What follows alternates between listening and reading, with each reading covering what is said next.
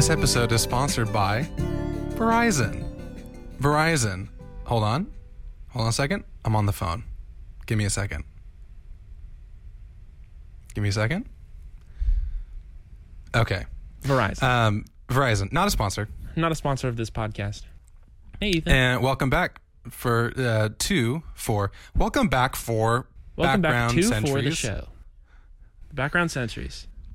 With your good guys, Noah and Ethan. And, Ethan's over and there. Ethan. Yeah. Hey, Noah, how's it going? You know what? I've been better, but I've been way worse. That's, I love the middle ground. Yeah. And you know what? It's not where's the where's the best part of a dartboard? Right in the middle. Right in the middle, baby. That's true. That's true. That's that's a scientific fact.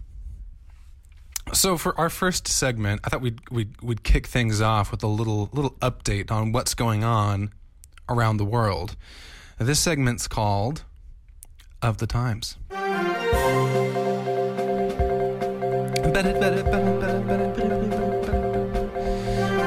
I'm sure that you're very familiar at this point with the Great Stink. The Great Stink, yeah. The stench, as some people say, but yeah. Yeah. Uh, described in in some circles as sort of like a ripe, a ripe banana garbage, um, yeah. garbage smell. Others would say it's a little bit more of like a like a salty.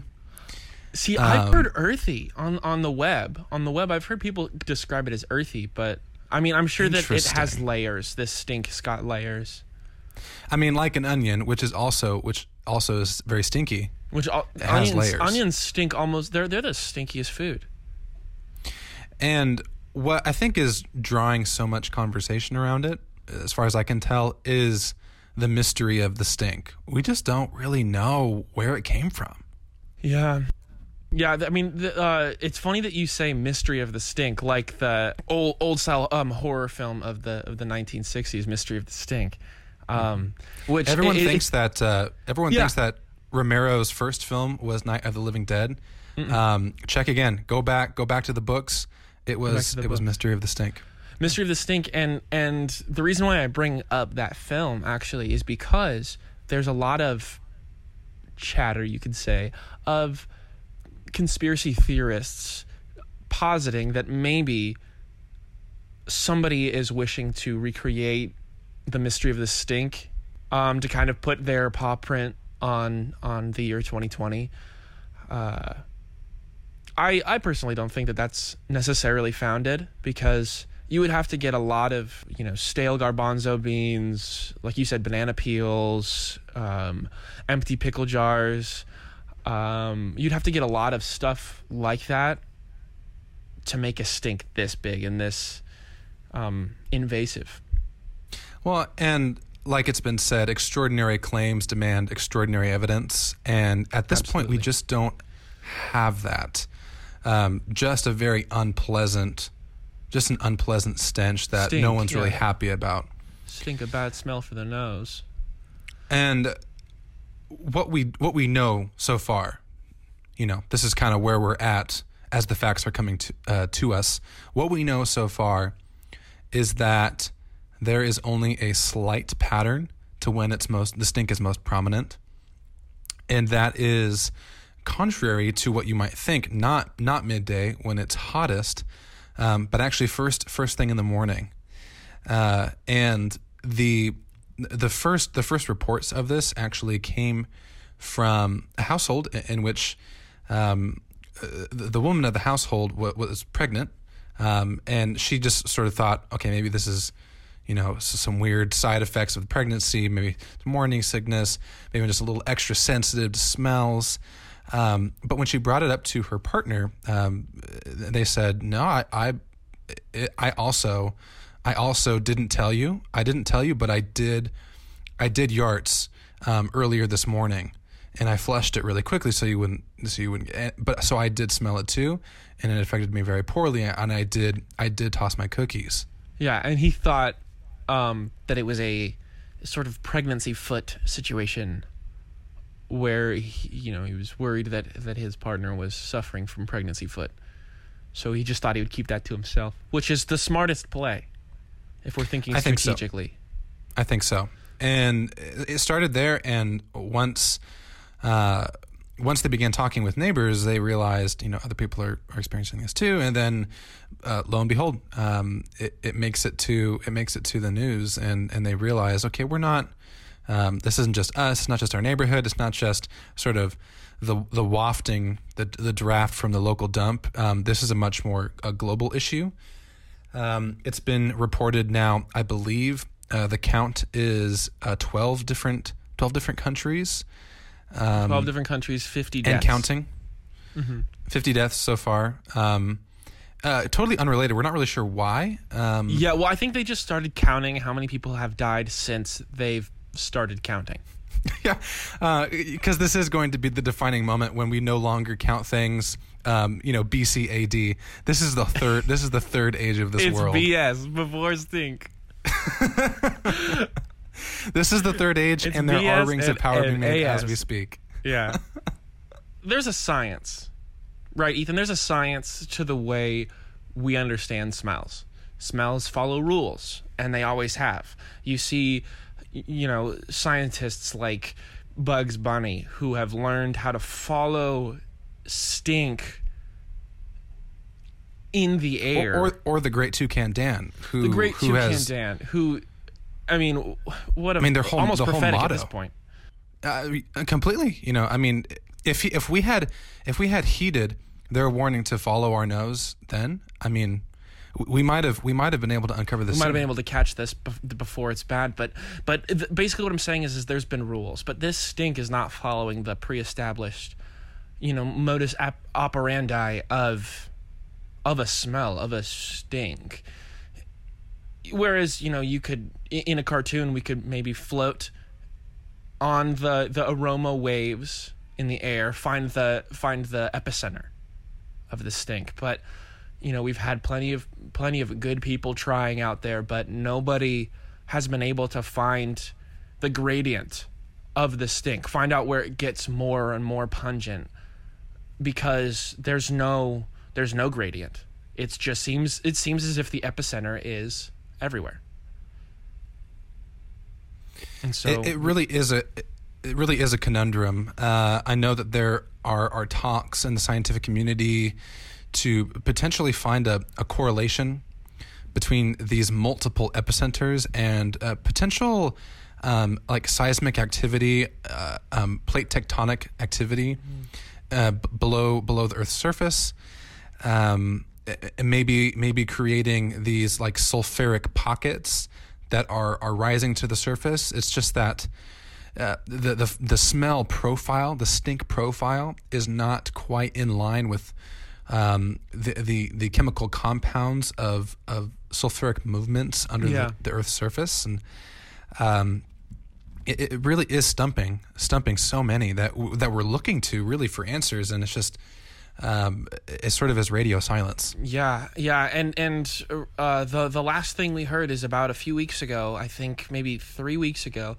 uh, Brendan Fraser went back down to the toward the center of the Earth to try to see what's going on, and he's been doing his best down there. We haven't received word from him, so we're praying. God, everybody, everybody listening, let's pray real quick for Brendan Fraser. Mm. Dear Lord, I, I don't make anything bad happen to Brendan Fraser.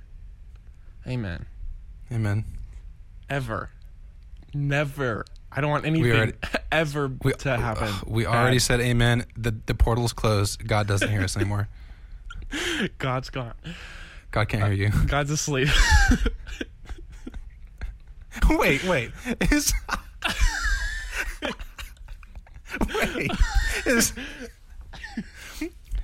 Is, is is it like an alarm clock where like amen is the snooze button? No, no a, amen is the lullaby. Dear God is the alarm clock. So remember every time uh, so you Brent- say dear God as like an exclamation, remember you're waking up Jesus is of Nazareth every time you say that. Uh, so Brendan Fraser? Brendan Fraser, don't hurt him. Don't hurt him. Keep him safe. Amen. Yeah. Go back to sleep. So Ethan, there's a lot of things to learn. I say we not waste a, another moment. I agree. Life is now. Life is now. Moments are happening. Great tea is being brewed somewhere in the world, and I can smell it. Where are we traveling to next? Where are we traveling to? Wait, what, what do you mean traveling? Oh, you mean in our next segment. Our next segment. Which is Pinpoint.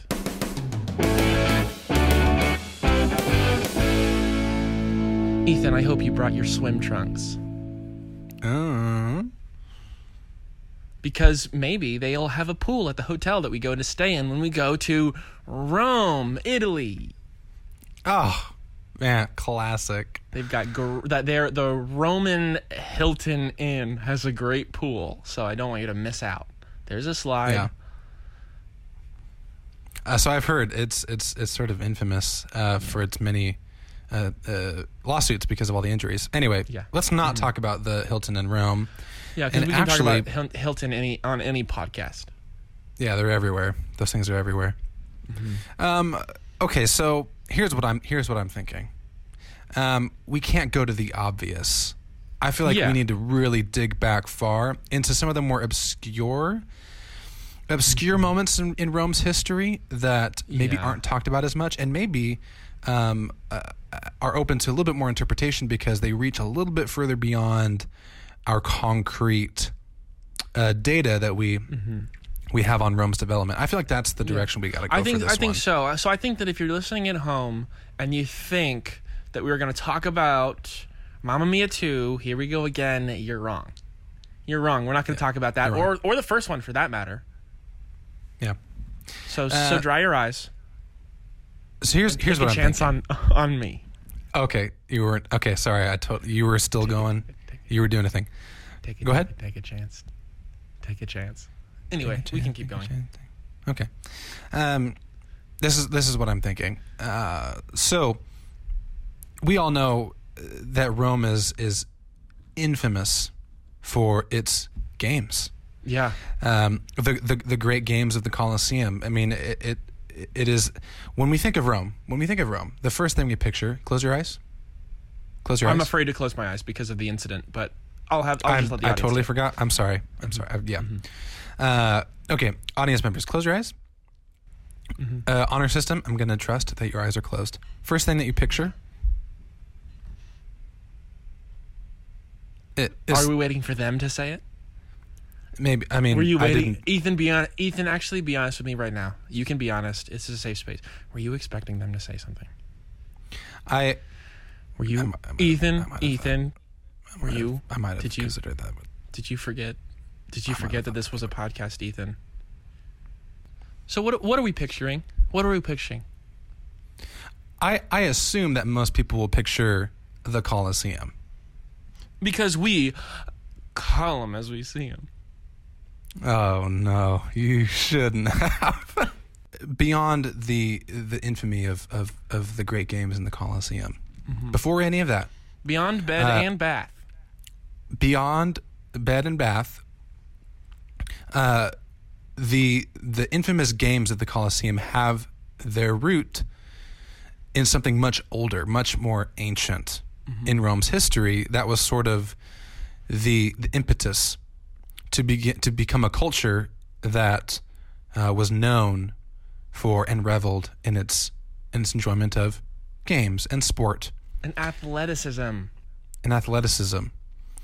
That is, well, we could talk about a couple different events in these very ancient games that that did a lot to shape the cultural the cultural makeup of very ancient Rome and uh, sh- uh, dare I say.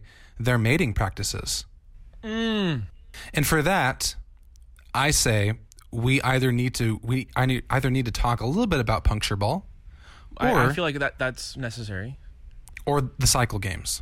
Okay, uh, puncture ball or the cycle games. Um, not to be confused with the Cyclone games. That was a Nickelodeon television show that did not turn out well. Um, yeah. Yeah. No relation. No. Okay. So the cycle game. What I like about the cycle games is the. Is the simplicity, okay, of the cycle okay. games, and so I feel like I feel like if we do this right, we can touch on both of them. Then let's let's let's shoot for that, because I, I, I think like... that there's a lot of of of uh, crossing over themes. Mm-hmm. Well, because because I those were the first two um, of the original three sports of the the the athletic triad um, that started what is now known as the, the Olympics, but um, way way way way way before that, it was this this athletic triad. Oh, the the cycle games and, uh, and the cycle ball. games and puncture mm-hmm. ball, and then the third one obviously is Brandy's rash. Yeah. And uh, to be to be clear, uh, although there is uh, th- there's much of the spirit of these early games that uh, sort of became infused into what is now the Olympic Games, that sort of originated in Greek uh, in Greek culture. Uh, to, We should we should specify that the the utility of these games was much different, uh, and and particularly how they've developed now. I mean, now the Olympics have sort of become this moment in time where people sort of unite around uh, uh, camaraderie and, and competition.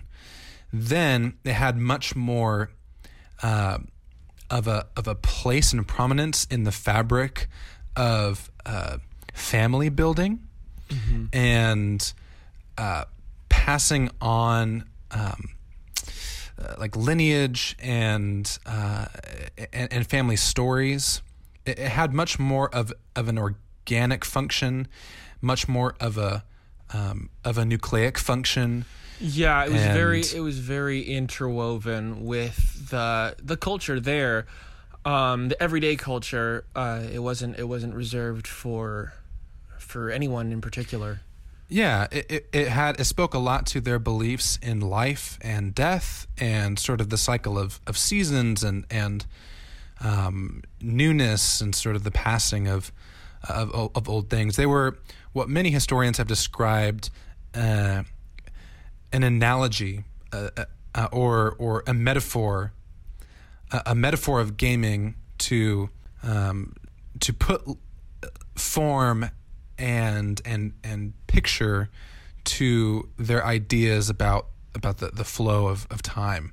And so so as a metaphor, uh, we we see really how the specific elements of the game, rather than um, uh, rather than forming a basis for, for competition or or the proving of oneself in front of one's peers, they really are more of a of a dialogue with, with, with culture. So that I feel like yeah. we kind of needed to get that out of the way and mm-hmm. clarify exactly the function and utility of these games yeah. as they stand apart from, uh, you know, you know the, the the institution that is now the Olympic Games. Yeah, and yeah, and I kind of want to separate ourselves from those from those like big collaborative country games. I, I think that I think that. There's plenty enough history to talk about without having to try to connect it with, and and, and from that I kind of want to I kind of want to journey right into to um, puncture ball real quick, because you were talking about uh, forming forming families, and that was a big part of of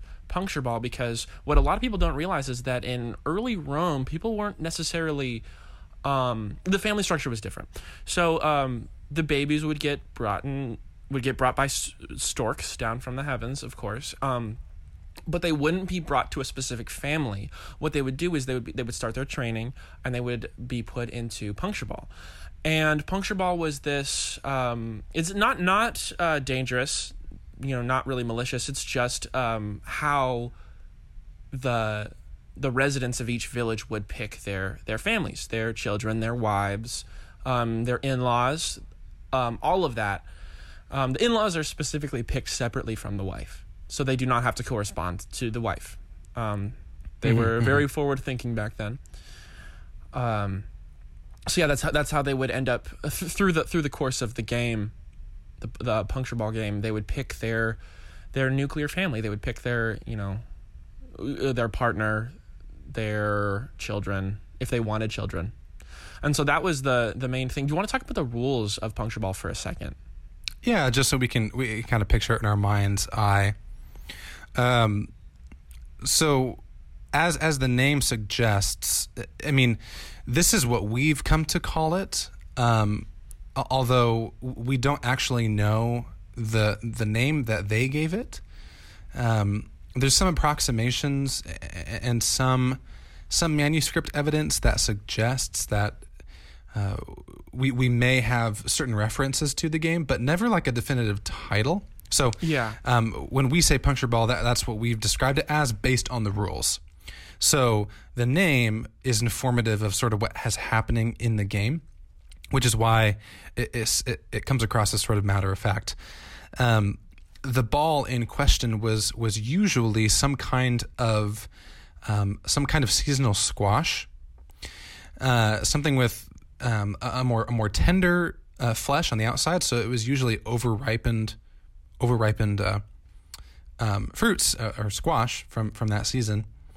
And what would happen is uh, the participants, usually between ten and twelve participants, which were infants, um, would then attempt to thread straw um, through the the grooves of, of the, the overripened squash mm-hmm. um, to create to create these like linear uh, linear patterns.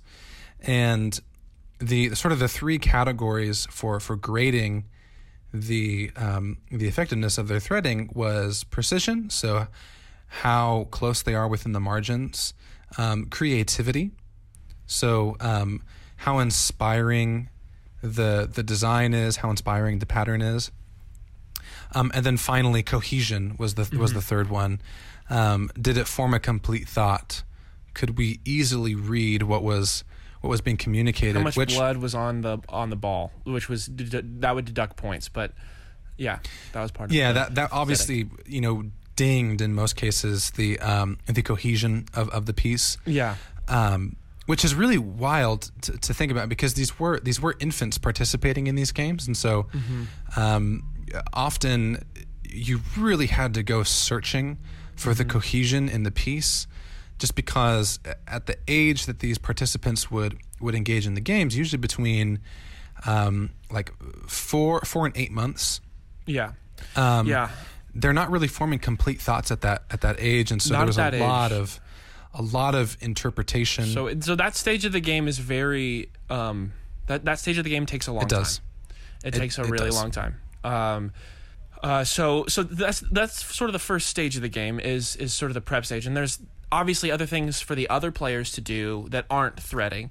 Um, there's there's um, there's jorkers, which jorking is where you you're kind of digging the grooves for your team on the field. The field is uh, probably about the size of maybe fourteen, fourteen square football fields. Like like if you took a football field mm-hmm.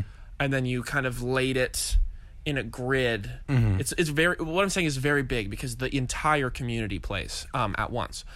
Um, right. So you right. so so you dig grooves for your for your team that would help um, for your specific plays and your specific plans to try to get your your ball, your punctured ball, into into the um, the family hole. So there are. So let me just kind of speed through the rest of the game. Okay, so you have your pucks, which that's the, those are going to be your players that have the long sticks. Now, the people, what's the difference between the players with the long sticks and the short sticks? The size of their stick. That's the main difference right, between right. those two types of players. And then you have the hedge runs. The hedge runs, those are the ones that run laps on the side where they put where they have the side hedges. They they run back and forth on those completely. Just has nothing to do with the game. They just that's their part of the of the contribution, I guess. Um, so they have to do that while each team there's a, at seven teams playing at once, and each team is separated into different factions and different families and different family groups. And so they all figure out how to coordinate with each other, but they can also coordinate with other teammates if they want to. Um, and And and th- there's a lot of rules that go into this game. There's a lot of rules. I've memorized them all. Very complex. Very complex. Very, very complex game. I've memorized them all, and I still probably could not explain it to you without I- asking you to come out in my backyard and we could, you know, play a few rounds. Rounds meaning three to four weeks per round. Oh, I mean, yeah, the games are just excruciatingly mm-hmm. um, uh, belabored. Yeah, and so so I feel like, you know, you kind of got a little bit of a gist. You want to get your, your punctured balls into the into the correct areas that correspond with the color that you the, of of the birthstone um, of the person to your left. You want to make sure that you you keep track of all of that while you're doing the mathematical equations. Um, in your head, and you don't want to cheat, and if you drop your pencil, that's minus thirteen points for your whole squad. So like I there, there's a there's a bunch of rules, and I feel like instead of going into the rules, and because this is the more complicated one, I feel like we should just talk about the cycle games for a second, because those are kind of the big ones. Those are kind of the the, the most famous, I'd say. Yeah, and and, and two, I think what what um what that'll be an, an easy segue into is the the judging procedure mm. and sort of the um, uh, without getting ahead of ourselves, the the the social status that being a judge in these games would would afford you. But we'll we'll get to that. Mm-hmm. Uh, with the cycle games, it's a much more simple simple exercise that would be sort of the um, the culmination of these these weeks and weeks of of competitions that the whole community would engage in. And the way this the way this would work is that everyone would uh, get completely naked and get into groups of of four. And before the actual cycling began, the four would engage in what was called a um, a micro competition, um, and this would happen interior to the the group of four. They would then um, face off to determine who the, the final two would be to engage in the in the cycling. Mm-hmm. And the way that this was done was by um, sparring with the the the small finger mm-hmm. on on one's right hand, and the first person to to draw blood with their fingernail um, would be. would be the, the victor in that micro mm-hmm. that micro competition, and they would be one of the two. Yeah. And there would there would need to be two, because the the, the two to win would then um, serving the social function that it did, they would then become partners. Mm-hmm. Um, and, and so there was a um, there was a strong social function that this held, and that uh, to win meant that you would then carry on Um, your your bloodline. I mean, it was it was a big deal. It was a big deal. A really big deal. Big deal.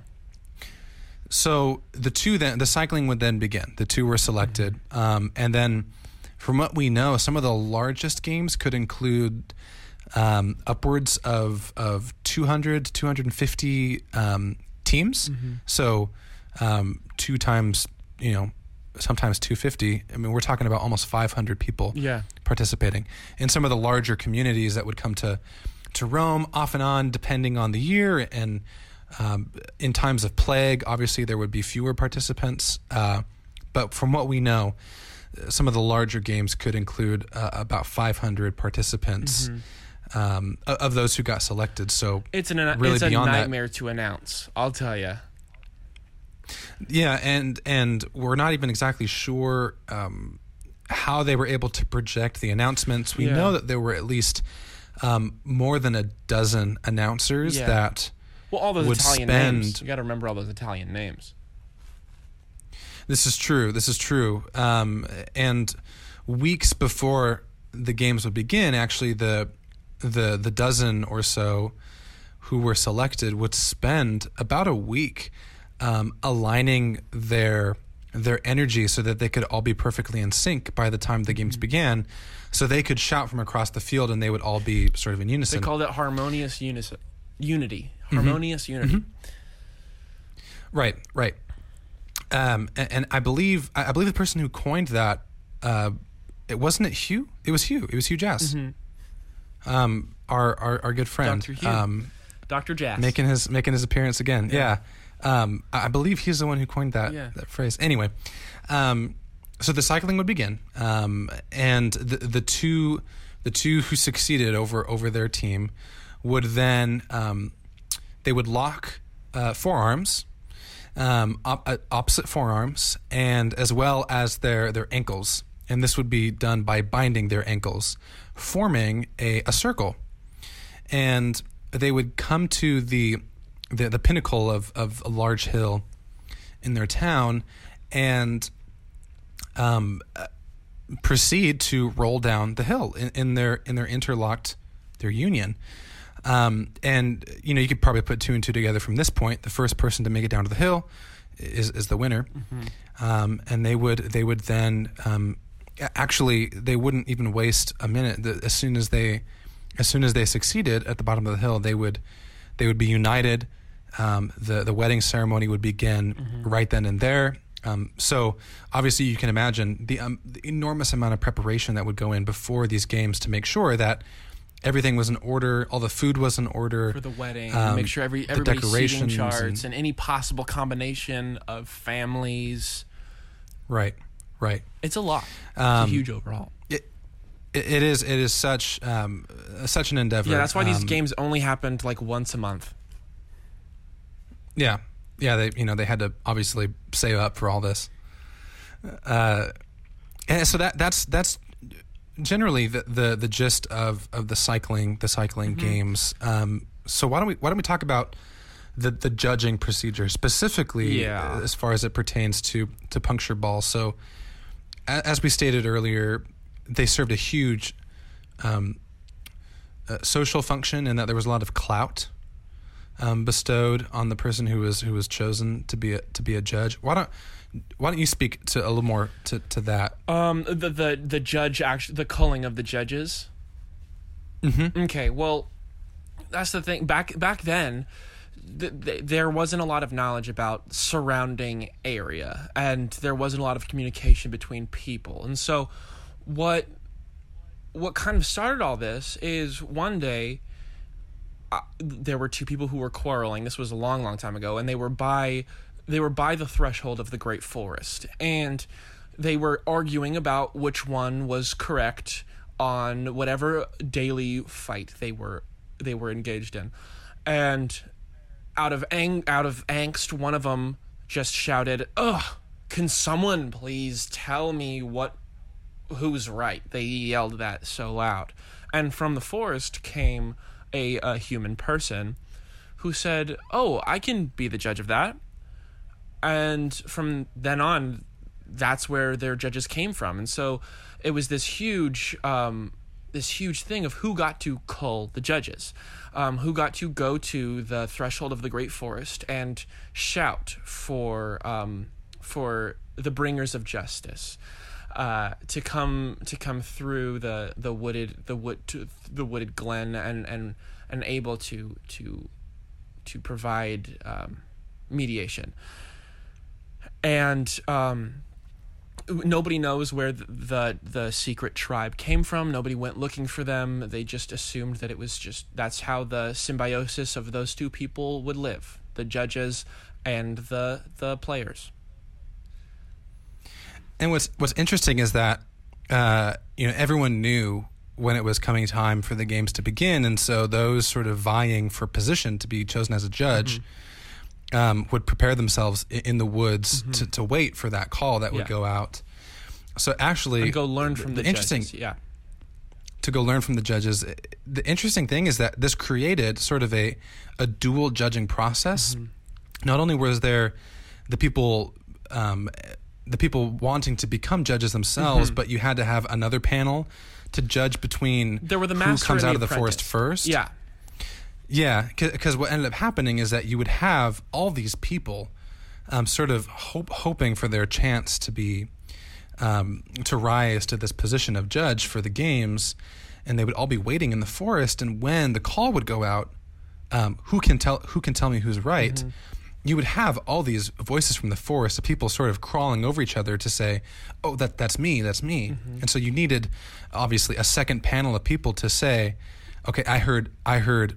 Jerry first, yeah. and that's um, and th- I heard I heard Michael first, and I realized know? I realized as you were talking that I what I said might have sounded confusing. Um, the the people, the judges, the the capital J judges, um, the people who were indigenous to the forest, to the to the mysterious forest, um, they they live there. They train people who may want to become judges, and and so so th- and then they are brought out to, to outside the forest, and and they are there to decide which one which of the trainees are to be chosen in the in the culling. That's right. And and from what we know of the socioeconomic situation of, of Rome at the time is that this not only served as sort of bragging rights, mm-hmm. but actually it, it served an economic uh, function. We we know at that time that um, there was a very small percentage of people in the population who owned land and, and had some means to participate in, in the politics of that time and and trade. And these almost um, almost entirely consisted of those who had been selected as, as judges for the games. And so there was a, a huge overlap of of those who participated as judges mm-hmm. um, with those who were, were property owners. So uh, many historians are tempted to think that this was also not just mm-hmm. um, bragging rights among your peers, but actually um, could mean the difference between your family